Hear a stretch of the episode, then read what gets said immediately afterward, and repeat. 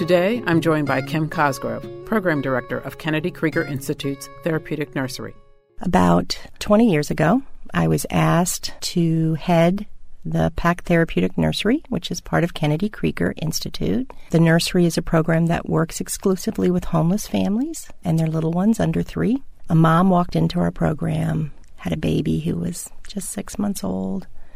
Mom rarely smiled. Baby rarely smiled. Mom hardly made eye contact. Baby was not that typical six month old that just glows whenever somebody walks by. Mom also held her like a rag doll with her facing out.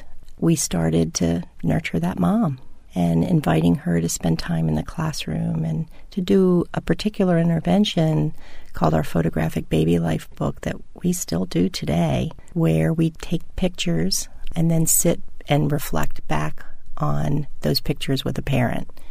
So we started to do that on a regular basis. Mom actually looked at the first picture and realized, oh my goodness, I look so solemn. My baby looks so solemn. I need to find a way to make my baby happy.